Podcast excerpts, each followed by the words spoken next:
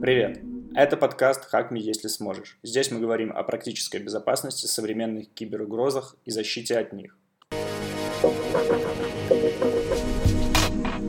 Меня зовут Андрей Прошин. Я занимаюсь развитием направления э, информационной безопасности и кибербезопасности в АСУТП. И сегодня я постараюсь поделиться с вами такими практическими вещами, с которыми мы столкнулись в тех инфраструктурах, которые мы защищаем. Ну и постараюсь как можно больше практики, наверное, рассказать. Буду рад вопросам. Э, есть подарки э, тем, кто будет активно себя вести в плане вопросов. Поэтому, пожалуйста, не стесняйтесь, спрашивайте. Формат диалога всегда намного интересней. А, итак, тема обнаружения атак на СУТП.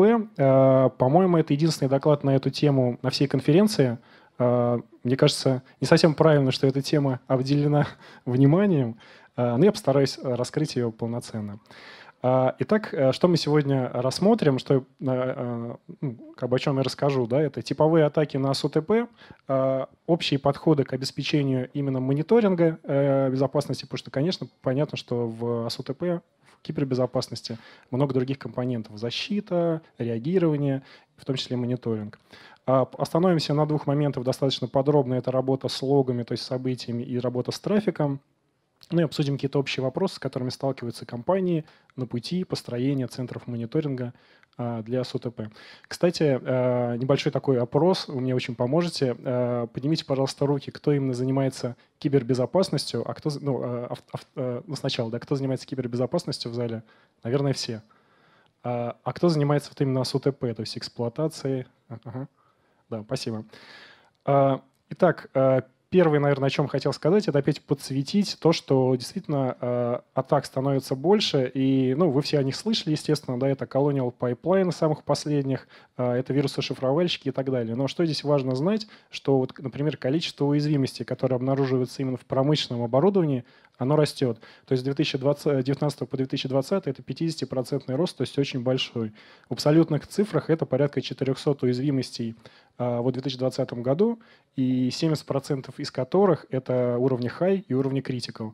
То есть действительно становится больше и больше уязвимостей, и это повышает а, те, а, тот, те вектора атак, да, которые используют злоумышленники для проникновения в технологические сети. По, э, по результатам опроса порядка 7% компаний только считают меры, которые приняты для защиты от СОТП, достаточными. То есть огромное поле для деятельности в этом плане еще существует, и большой путь мы должны пройти. И, наконец, что э, огромную активность сейчас несут вирусы-шифровальщики. Это связано в том числе с деньгами, да, которые киберпреступники получают в результате этих инцидентов. То есть вот 5 миллионов за Colonial Pipeline в криптовалюте долларах, 4,5 миллиона э, за атаку компании BrandTech, э, тоже шифровальщики, ну и так далее, и так далее. А как выглядит типовая атака? Я ее здесь рассмотрел на слайде на примере атаки Indestroyer. Это хорошо описанный, известный, задокументированный инцидент, да, атака, которая произошла на, э, на, на электрическую подстанцию на Украине в 2016 году, достаточно далеко. Почему я здесь указываю? Потому что принципы, которые были реализованы здесь, мы сталкиваемся с ними и до сих пор. Основная, основные этапы да, – это проникновение через корпоративную сеть, то есть это все те же вещи, которые мы знаем э, по, по корпоративному сегменту, да, это фишинг, э, флешки, работа подрядчиков там и так далее, и так далее, да, а, supply chain в том числе, и проникновение и закрепление в корпоративной сети. Потом злоумышленники выясняют, а, какой узел подключен одновременно и в корпоративную сеть, и в промышленную, в данном случае это был Data Historian сервер, который тоже оказывается взломанным, и злоумышленники проникают дальше. Потом проходит достаточно продолжительное время на выяснение э, того, что используется в технологической сети. Это версии оборудования, версии прошив, ну, программного обеспечения, прошивки и так далее, и так далее. На это уходит достаточно большое время. С одной стороны, это достаточно шумно, то есть с точки зрения мониторинга это определить. А, можно и нужно, но, с другой стороны, дает понимание злоумышленнику о том, что дальше использовать, какой вредоносный ПО разрабатывать и так далее. Ну и следующий этап, наконец, нанесение ущерба, то есть уже а, попытка повлиять, отправить нелегитимную команду или использовать уязвимость для а, взаимодействия именно с промышленным оборудованием, с контроллерами в частности. Наш подход, который вот мы сейчас прорабатываем, разрабатываем, который я хотел вам рассказать, состоит из четырех основных этапов. В принципе, это там, в духе Cyber Security Framework да, в, в международном стандарте, который как раз был создан для защиты АСУТП, для защиты промышленных сетей. В нашем понимании он состоит из четырех основных компонентов. Это знание или понимание да, ваших активов, рисков, угроз, слабых мест, уязвимостей – это защита, это классические э, наложенные средства или внутренними средствами защита от УТП. Мониторинг, то есть мы должны обнаруживать инциденты, и нужно это делать. И э, реагирование, то есть ну, реагирование, сдерживание потенциального э, инцидента. Э, что еще хотел сказать? Я сегодня не буду говорить про compliance, то есть про 187 закон, да, но единственное, что вещь, которую хотел сказать, э, что функция и необходимость э, мониторинга и информирования НКЦКИ, регулятора, о тех инцидентах, которые происходят в технологических сетях, то есть это значимые объекты критической инфраструктуры и объекты, которым не присвоены категории значимости, они прописаны в 282 приказе ФСБ и говорят о том, что для ЗОКи и для значимых э, это 8 часов, на информирование, да, а для всех остальных это 24 часа. А, и, кстати, интересный момент, что вот после атаки на Colonial Pipeline, про который рассказывал вот один из таких экспертов мировых в области защиты АСУТП, Роберт Ли в компании Dragos, он, собственно, опубликовал потом рекомендации, которые включали в себя только три вещи. То есть, что он рекомендует делать компаниям да, для того, чтобы такого рода инциденты не происходили, и чтобы компании были готовы.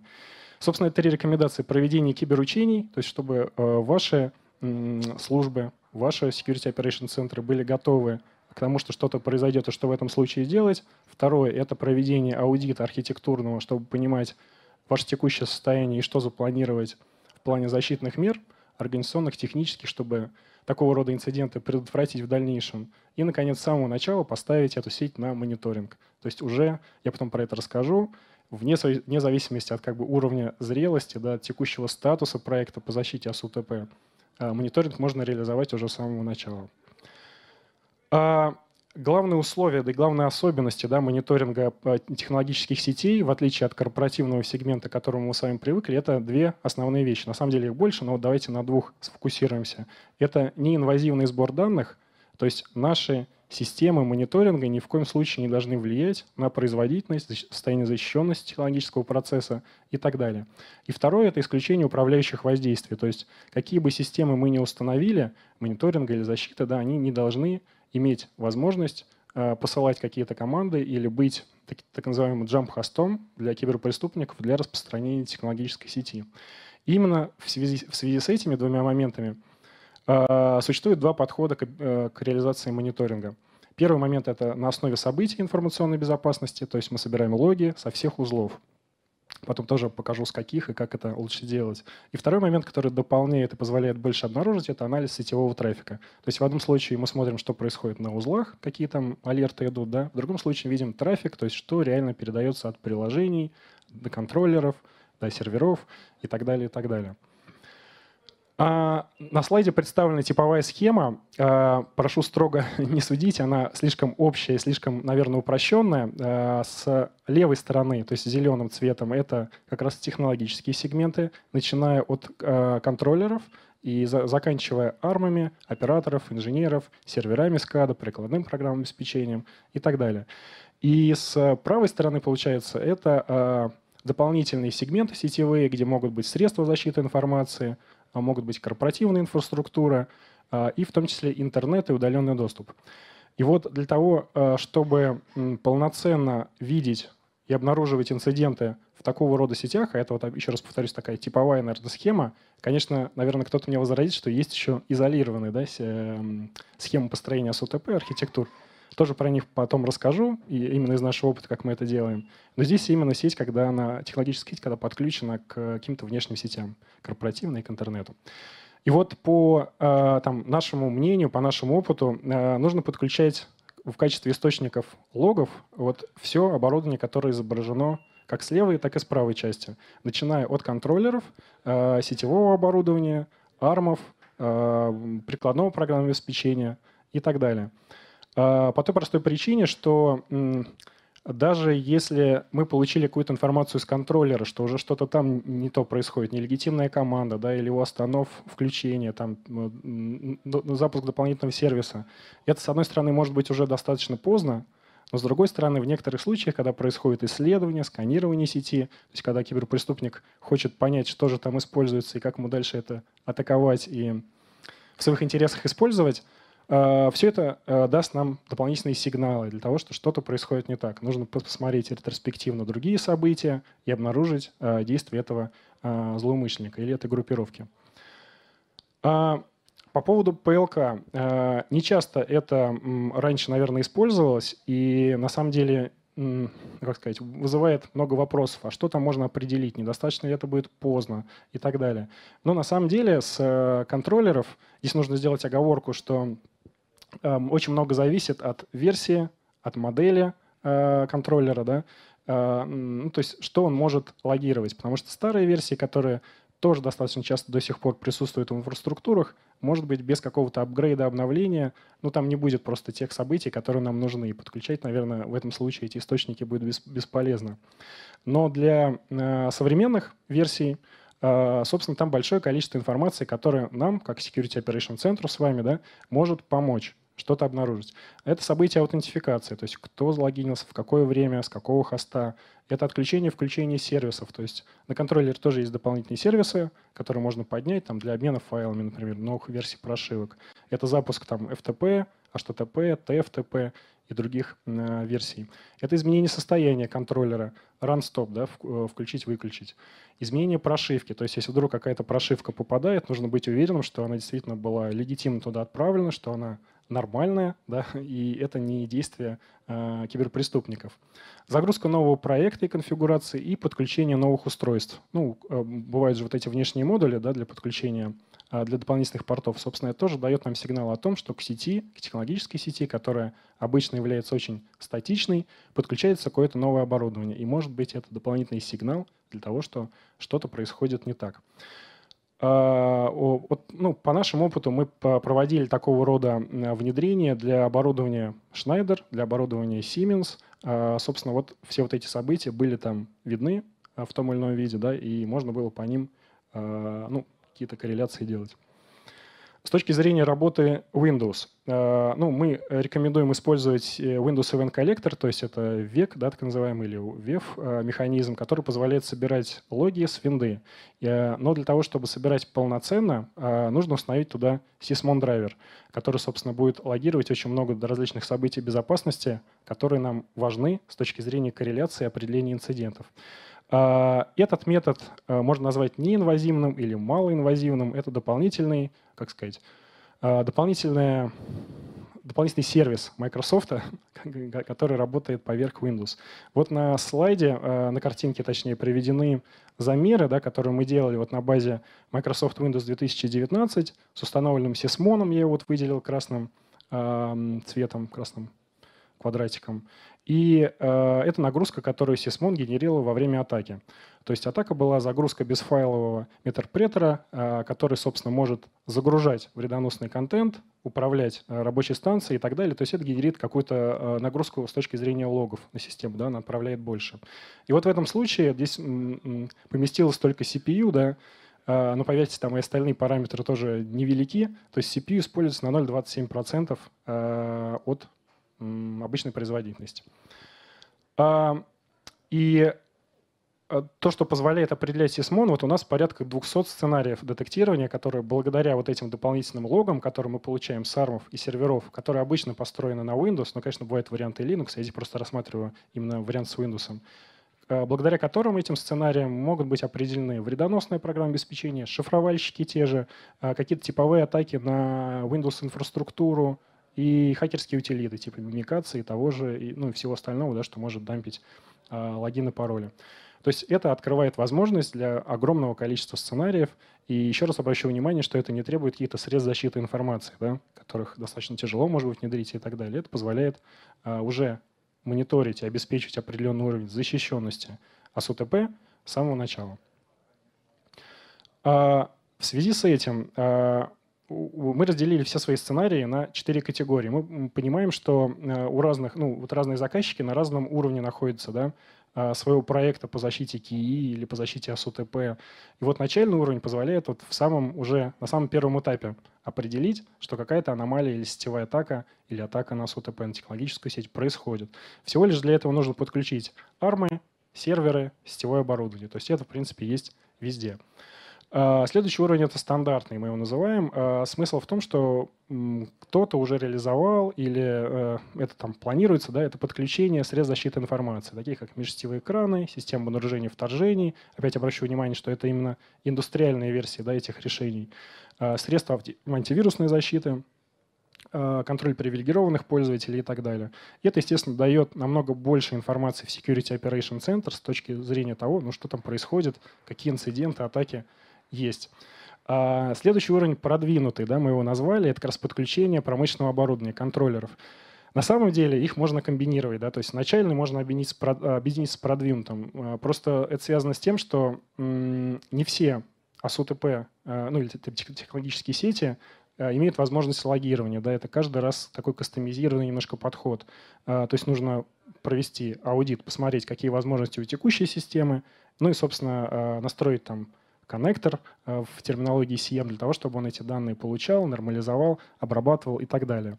Наконец, полный уровень э, — это уже логи прикладного программного обеспечения. То, что, собственно, установлено на серверах SCADA, на инженерных автоматизированных рабочих местах и так далее. То есть оно, на самом деле, тоже генерирует большое количество событий, который имеет ценность для информационной безопасности. Это, например, изменение параметров проекта какого-то, да. Это, ну, короче говоря, это все дает еще больше контроль и больше понимание того, что в АСУТП, в технологической в данный момент происходит что-то странное и неправильное. И вот обратите внимание, внизу приведены э, пять уровень, э, уровней киберпреступников, на которые можно разделить, наверное, всех, да, всех злоумышленников, всех киберпреступников, которые ну, работают, присутствуют в мире. А, и вот для того, чтобы именно определить самые важные, э, а вот самые важные для значимых объектов Ки, это вот пятая и четвертая категория, да, то есть которые надолго остаются в инфраструктуре, стараются как можно более незаметно себя вести, это именно вот продвинутый и полный уровень. То есть если мы получаем ну, то есть, чтобы их определить, нам нужно как, больше, как можно больше данных собрать. К сожалению, они там используют там Zero Day свои, да, они пытаются там быть ниже радара определения, да, каких там количества срабатываний и так далее. Чем больше информации мы получаем, тем больше вероятность их на каком-то этапе атаки обнаружить и, соответственно, э, выкинуть, э, выбросить из, из нашей сети. Вопрос. Да. Митрофанов Кирилл, НЛМК. У меня два вопроса по продвинутому уровню. Вот изменение критического параметра в конфигурации оборудования, это будет прям э, строка в логе, что атрибут was changed? Или как? А, и второй вопрос про контрольные суммы. Опять это какой-то параметр, который считается файл конфигурации оборудования, какой-то эталон, от которого идет изменение. Вот про это подробнее можете рассказать? А, да, Кирилл, спасибо большое за вопросы. По поводу изменения критичного параметра, а, я как сказал, что далеко не все оборудование там это поддерживает. И на самом деле определение изменения критичного параметра, превышение его, да, какой-то границы, обычно происходит по анализу трафика. Вы абсолютно верно заметили, что с контроллера достаточно сложно определить. Наверное, здесь я не, неправильно это внес. Да? Но э, этот параметр именно, ну, мы проводили опрос вот на сок-форме, в том числе, какой параметр интересен именно технологам, метрологам, о том, что ну, с точки зрения безопасности, что в их сетях происходит. И вот как раз ответ был, было бы интересно смотреть превышение каких-то определенных параметров технологического процесса, когда он выходит там за, ну, как бы за, за нормальные рамки, да, а, вот, и, собственно, пока что вот у нас это реализовано на базе системы обнаружения вторжения, то есть когда она видит теги, да, по тегам, то, что передается технологической сети, и реагирует на то, что если это значение превысило какую-то определенную границу. По-моему, у меня скриншот с дашбордом был. Так, а про контрольные суммы, то есть для э, есть возможность через контроллер получить э, тот э, образ, ну в смысле это информацию о том образе, который на него загружается, и собственно потом его сравнивать с какой-то эталонной базой. То есть э, для каждой АСУТП можно составить эталонную базу, то есть какие прошивки разрешены, какие там э, не разрешены, ну в смысле не разрешены, они по умолчанию туда не войдут, да, вот и сравнить с этой базой на предмет, ну, на предмет соответствия или нет. Вот, надеюсь, ответил на ваш вопрос. Да, спасибо большое. Так, анализ сетевого трафика. То есть э, это, как вы помните, второй компонент, да, вот как раз Кирилл, про который э, затронул с темой превышения пороговых значений. Э, собственно, это система обнаружения вторжений, которая, все про которую, наверное, слышали много раз, да. Собственно, они работают с копией трафика, то есть это тоже неинвазивный способ мониторинга. На следующем слайде я вам покажу схему интеграции. То есть, опять-таки, выполняется два условия. Это неинвазивность, и отсутствие управляющих воздействий на СОТП. Они стоят э, как бы рядом с CM э, и с технологической сетью, работают с копией трафика и видят, э, умеют разбирать промышленные протоколы, видеть вот в том числе теги, которые там передаются, видеть их аномалии, разбирать их и сигнализировать э, CM о том, что происходит что-то не так. Ну, как типовой пример, наверное, это отклонение от какого-то профиля. То есть такого рода системы они строят профиль типовой о том, как работает технологическая сеть, и если вдруг появляются какие-то дополнительные сетевые соединения, то в этом случае это будет warning или алерт или инцидент, который система сгенерировала.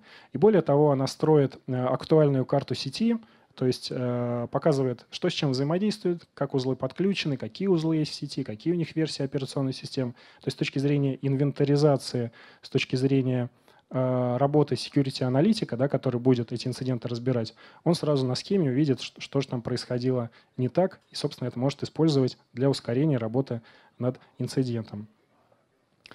А, вот на схеме приведен пример, э, вот как э, такого рода решение может быть применено именно в изолированной среде, то есть это когда технологическая сеть не подключена никаким внешним сетям. А, такой немножко, ну, может быть, нестандартный, что ли, случай, но тем не менее в такого рода э, решениях э, применение системы обнаружения вторжения прямо очень хорошо работает. Э, как все это происходит? В технологической сети с коммутаторов снимается спан, да, копия трафика, и в одностороннем порядке через диод данных передается в сторону системы обнаружения вторжения, которая стоит вне этого технологического сегмента и опять-таки выполняет вот эти две функции, про которые я говорил – неинвазивность, то есть мы никак не влияем, и отсутствие управляющих воздействий. Кто бы там не получил доступ на этот сенсор, он не может через односторонний шлюз чисто физически проникнуть в технологическую сеть. Но тем не менее мы видим все данные, все, весь обмен трафика, мы можем на основе этого видеть, что же там происходит, там новые, не знаю, система подключилась, или там превышен критичный параметр, ну и, и другие события, которые можно по трафику определить. Все это идет в CM, который тоже стоит вне э, технологического э, сегмента, и уходит, собственно, в SOC, в данном случае в JSOC, но на самом деле это не, это не суть важно. Да? А, что еще помимо технической вот этого разграничения важно, это разграничение зон ответственности. То есть э, метрологи, технологи, эксплуатация АСУТП отвечает за работоспособность технологического сегмента, а информационная безопасность отвечает за управление СИЕМом, СОВом, СОВами и средствами а, защиты. И они как бы вот разделены здесь достаточно удачно на уровне зон ответственности. То есть в данном случае безопасникам для того, чтобы контролировать, что там происходит, не обязательно там иметь какой-то доступ в защищенную технологическую сеть. Да. А, вопрос был, забираем ли мы э, э, с Layer 2 или с Layer 3. А, мы забираем с коммутаторов, то есть э, получается это, наверное, Layer 2 с а, очень хороший вопрос. нет, в данном случае нет.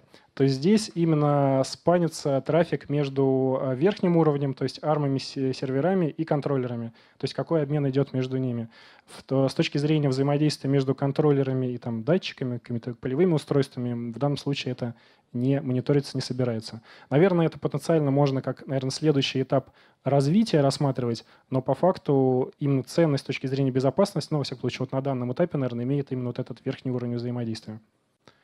Надеюсь, ответил на наш вопрос. А, да, конечно.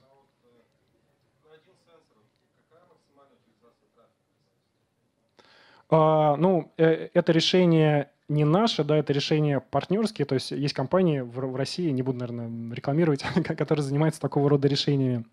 А, у них линейка, собственно, под любую производительность. То есть э, в зависимости от того, какую, ну, сколько трафика нужно собирать, то есть это опять все замеряется на этапе проектного обследования, и, собственно, можно подобрать необходимую модель сенсора. Угу.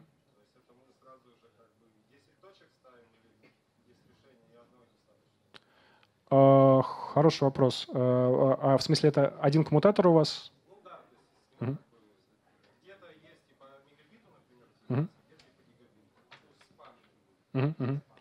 Ну, я боюсь ошибиться, но, по-моему, вот с, с коммутатора, ну, с каждого коммутатора берется трафик. Если у вас там гигабит, то, собственно, вам нужно будет сенсор на гигабит.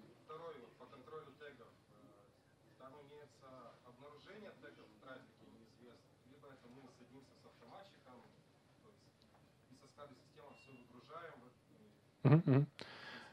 Да, я, наверное... Угу. Я, наверное, повторю вопрос для, для интернета, да, а, что, что, что, по поводу тегов. А, то есть определяет ли а, система, сенсор, именно изменение тех тегов, которые мы заранее туда занесли, или может еще определять какие-то неизвестные ранее, ранее не появившиеся теги? Хороший вопрос. Первый вариант точно, то есть можно сесть, задать определенные параметры, в этом случае он будет смотреть превышение, во всех остальных он их видит, но, по-моему, не будет на них реагировать, если мы это не настроим. А, хороший вопрос. Давайте я уточню, вам потом отдельно отвечу. А, спасибо большое за вопросы. А, я вот хотел какую тему поднять. Часто компании, ну вот у, у многих, да, есть действительно значимые объекты key, или, а, которые не присвоены категории значимости, но тем не менее их как-то нужно мониторить. И вот у каких-то компаний уже существует э, корпоративный сок, у кого-то его нет, но они хотят решить задачу соответствия законодательству. Вот э, как вы считаете, то есть есть ли смысл создавать какой-то отдельный Security Operation Center, то есть команду, тулзы, инструменты, экспертизу для промышленного сока, или нужно это объединять? Вот поднимите, пожалуйста, руки, кто считает, что а, отдельный вариант э, правильный. Так, один человек. Спасибо. А кто считает тогда, что нужно его объединять, то есть функции корпоративного и промышленного? Да, спасибо большое.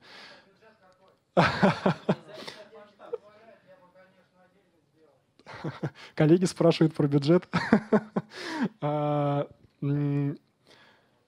А, ну, ну э, вот э, мое мнение, да, что на самом деле действительно нужно объединять. То есть в связи с тем, что э, есть, э, ну, вот те инциденты, которые действительно происходят, да, они распространяются с корпоративных сетей.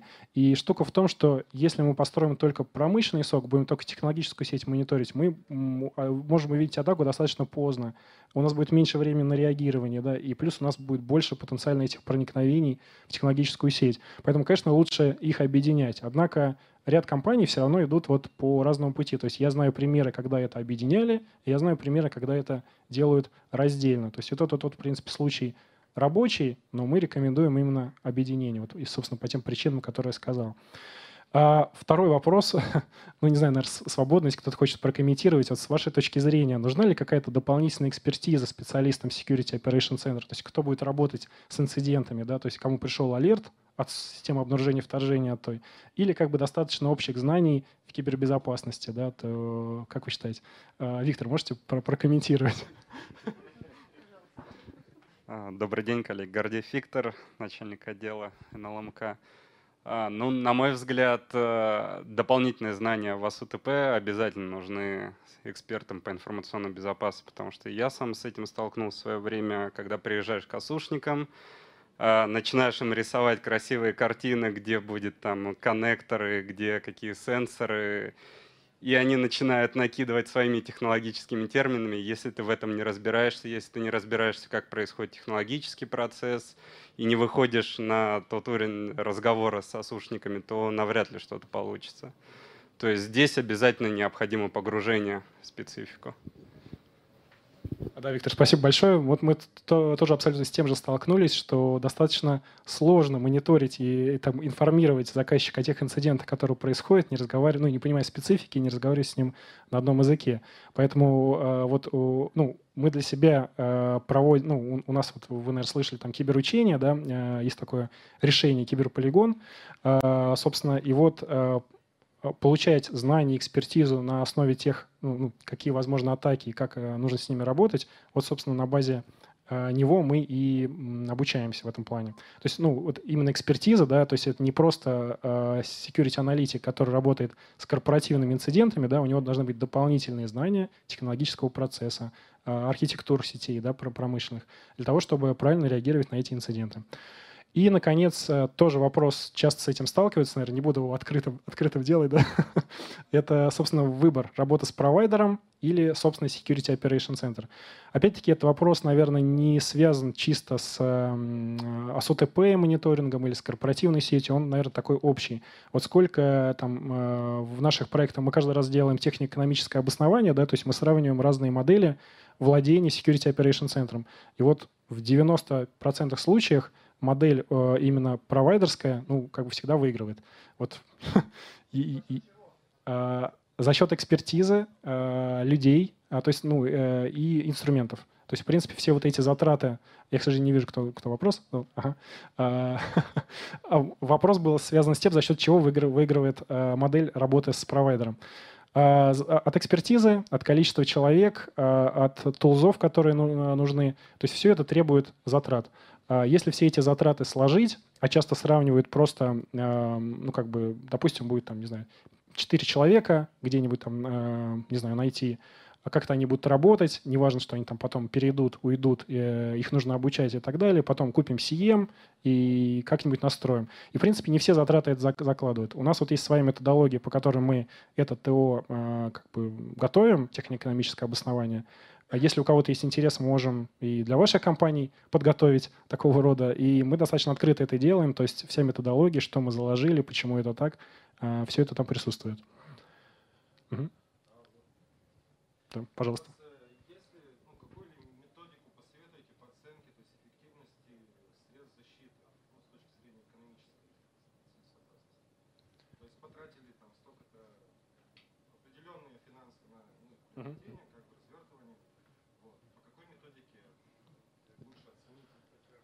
Ага, о, так, я попробую вопрос сформулировать тогда для тех, кто нас удаленно слушает. То есть есть ли какая-то методика оценки эффективности средств защиты информации, которая... Mm. У нас есть э, отдельная работа, э, ну, не знаю, может, многие знают, у нас у сотрудник э, Ян Сухих работает, он очень давно в этой теме. У него есть своя научная работа на, на тему анализа рисков. То есть если вы вот больше в тему анализа рисков, то есть оценить, какие риски для именно промышленных сетей, для промышленных производства в плане денег, то вот есть своя методология, которую мы тоже используем в консалтинговых проектах, которая позволяет понять, там, стоит такое техническое средство внедрять для того-то там риска, или нужно сфокусироваться на чем-то другом. Если вам интересно, можно вот поподробнее на эту тему. Хорошо. Ну, я, к сожалению, не могу подробно прокомментировать. Если интересно, можно потом подробнее на эту тему поговорить с коллегами. Коллеги, были еще вопросы? У вас сначала были. Да.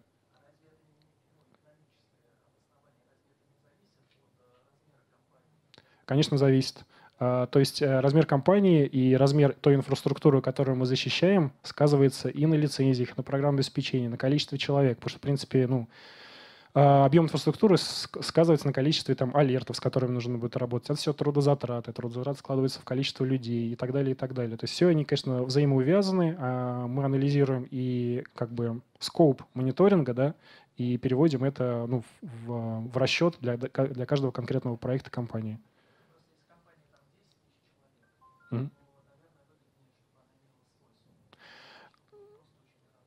Вот вопрос, опять-таки, транслирую да, на тему того, что зависит ли э, вывод технико-экономического обоснования о сервисной модели или о собственной от размера компании. Эм, э, вот по нашему опыту мы и с очень крупными компаниями работаем, и с средним сегментом. Вот я говорю, в 95% случаях э, всегда выгоднее сервисная модель. Причем мы это делаем там, на 5 лет, э, рассчитываем, то есть такая долгосрочная вещь. Так, пожалуйста.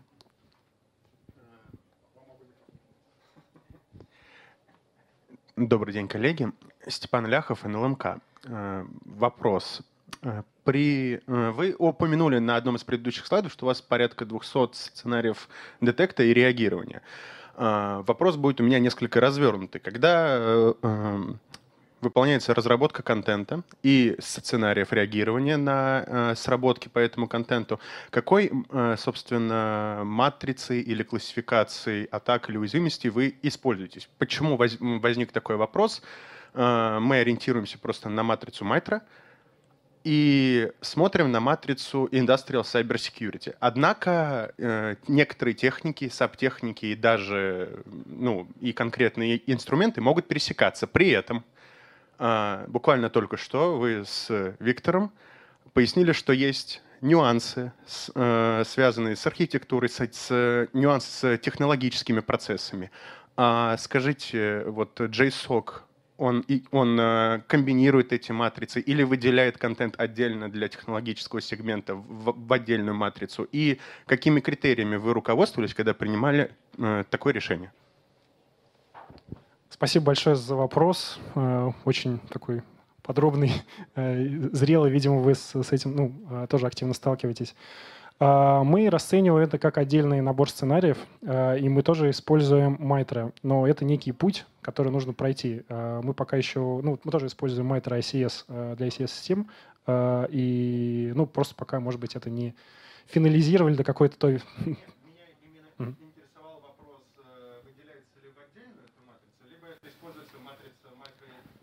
Да, нет, нет, используется матрица ICS, которая вот э, буквально, сколько там, несколько месяцев назад, по-моему, в начале года она была а, про... или в конце того года. Ну, короче, да. Да, очень свежая, да, да, мы, мы ориентируемся на нее. А, коллеги, у вас был вопрос еще? Спасибо большое, хороший вопрос. Я повторю тоже, что по, по поводу реагирования да, в технологических сетях, кто несет ответственность за него и как вообще это происходит процесс. А, мы разделяем в данном случае процесс мониторинга, детектирования и реагирования. То есть реагирование остается на стороне заказчика. А, то есть мы пока предоставляем, а, ну, как сказать, действия, то есть алгоритм действия, что произошло и что нужно сделать по шагам, ну, как бы эти шаги. И это в зоне ответственности заказчика, именно прореагировать, выполнить эти действия, либо запросить какие-то дополнительные данные и так далее. Но мы постоянно на связи, да, и ну, если какие-то вопросы возникают, мы стараемся на них ответить, да, ну, да обогатить, да, ну, короче, предоставить какую-то дополнительную информацию. От, ответил, да. Ага. Пожалуйста, еще вопрос. Негативных примеров у меня нет, э, примеры только позитивные. То есть вопрос был связан с сисмоном, есть ли какие-то негативные влияния на технологическую сеть, на армы и серверы, да, где это все может быть установлено. Нет, нету. Вот мы проводили тестирование, да, я, к сожалению, здесь только один слайд добавил, не знаю, вы увидели, да. А, собственно, минимальное воздействие даже при нагрузке с, с логами, то есть мы смотрели при атаке, без атаки, и сколько нагружает э, сисмон систему, Э, CPU, э, жесткий диск, оперативную память, и опсы и так далее. Да? И, собственно, вот по результатам этих исследований, ну, это, это, этого, этого теста нагрузка была минимальна. То есть, эм, ну, и более того, мы это, на самом деле, используем у, там, где, ну, там, где подключен э, мониторинг. Да, пожалуйста. Да. Угу. А, по, по, То есть вопрос опять по поводу реагирования, то, что э, экспертиза на стороне там, заказчика, да, кто будет применять действия по реагированию, все равно должна быть и достаточно высокого уровня. Ну, мне сложно с этим не согласиться. Действительно, а, даже вот в наших случаях мы как бы и говорим, что на каждой площадке должен быть специалист по реагированию а, на тот или иной инцидент. А, с точки зрения экспертизы, ну, да, должна быть Окей, если можно, я ваш вопрос больше как комментарий оставлю. Так, у нас еще есть время, коллеги? А? А, хорошо, хорошо, хорошо. А, у нас еще есть время, Антон, да? Да, еще один вопрос. Еще раз всем добрый день. А, вопрос. Проводил ли, может быть, какое-то внутреннее исследование GSOC по следующему вопросу? Различается ли, во-первых, ну, различает и повышает ли приоритет кейсов из технологического сегмента JSOC по сравнению с бизнес-сегментом, если мы говорим об одной компании? И э, э, это первый вопрос. То есть выше ли скоринг для тех сегмента, и, э, чем для бизнес-сегмента в рамках одной компании? И второй вопрос. Насколько, есть ли различия между SLA решением инцидента в технологическом сегменте и бизнес-сегменте? И если да, то э, есть ли какие-то метрики, позволяющие понять, что это, то есть, э, если разница есть, то это нормально? Или какая разница будет нормальной? Или же ее не, не должно быть? А, так, сложные вопросы по поводу SLA в технологических сетях и в корпоративных, да? А, это второй был, да? А, собственно, э, в SLA мы ориентируемся именно на законодательство, да, то есть мы в определенное время должны информировать э, НКЦКИ о тех инцидентах, которые были, были обнаружены. То есть вот это наш SLA. А, для корпоративных сетей, по-моему, он у нас э, как бы жестче пока что, то есть в, ну, в плане критичности инцидента и так далее. Пока, пока вот, наверное, вот так отвечу. А второй вопрос был по поводу... Хороший вопрос. Ну, пока что вот, ну, короче говоря, нужно стремиться, да, к корпоративным SLA, но просто это, ну, не так быстро происходит. То есть это некий путь, который нужно пройти. А, коллеги, я вот еще, наверное, хотел, у меня, по-моему, еще один слайд был. А, да, вот. А, выводы я пропущу. В принципе, мы уже их достаточно подробно обсудили. Я вот хотел по обратной связи поговорить, да, и по SLA в том числе, и по дэшборду, короче говоря. То есть вот на SOC-форуме мы как раз спрашивали, да, какие э, параметры э, наиболее интересны и безопасникам в технологических сегментах, и с самим людям, специалистам, которые работают в технологических сегментах. Вот и, собственно, основные э, моменты здесь были. Это учет аптайма, то есть э, интересно было бы смотреть э, простое оборудование в технологической сети, которое в результате киберинцидентов могут происходить. Это превышение критичного, критичных параметров, это инвентаризационные данные о том, какое оборудование там подключено, какие версии и так далее. И смотреть уязвимости. И вот, собственно, мы реализовали dashboard. Кстати, вот у нас на стенде вы можете подойти и посмотреть, там есть dashboard по корпоративному это у нас пока прототип. Я вам показываю, как вот а, фактически, ну не первым, конечно, но одним из первых. А, собственно, вот э, эта система, которая работает действительно на мониторинге технологической сети и определяет все вот эти параметры. Собственно, достаточно интерактивно. Мы его показывали на конференции Schneider Electric, которая вот недавно была. Собственно, очень позитивный фидбэк, что действительно вот эти параметры, а и там были именно технологи, интересно смотреть из этой статистики. Поэтому большое спасибо вам за подробные вопросы и за фидбэк, который вы даете. Мы вот не пропускаем мимо ушей, мы с ним работаем и стараемся все это реализовать в том виде, в каком хотят наши заказчики э, в технологических сетях. Да, еще вопрос? Волошин Владимир, позитив.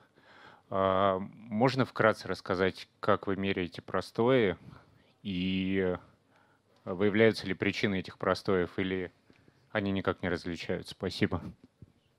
Спасибо большое за вопрос. А, именно простой меряются несколькими путями. То есть первый путь — это с контроллеров, а, то есть сами контроллеры генерируют логи. Старт, стоп. Э, это самое простое, что можно понять. Второе — это недоступность логов. То есть по какой-то причине нам эти логи могли не дойти. Да? И если мы... Ну, есть там, стандартный сценарий, который говорит о том, что какие-то, ну, э, устройство перестало выдавать э, логи свои, да, события безопасности, это тоже фиксируется, и время, когда они появились, когда они были недоступны, тоже добавляется, может, может быть добавлено. И третий момент — это на систему обнаружения вторжений, да, то есть если трафик э, или в трафике что-то обнаружено, там типа, с, э, ну, какие-то команды, или вдруг перестал идти те же логи, да, или обмен трафиком перестал, перестал ходить в какой-то момент, это все тоже в этом параметре э, может учитываться. Может быть, может какой-то сервис отвалился, да. А, а, то есть э, там, логирование, например. Да, да, да. В данном случае, да. Коллеги, ну, с моей стороны все.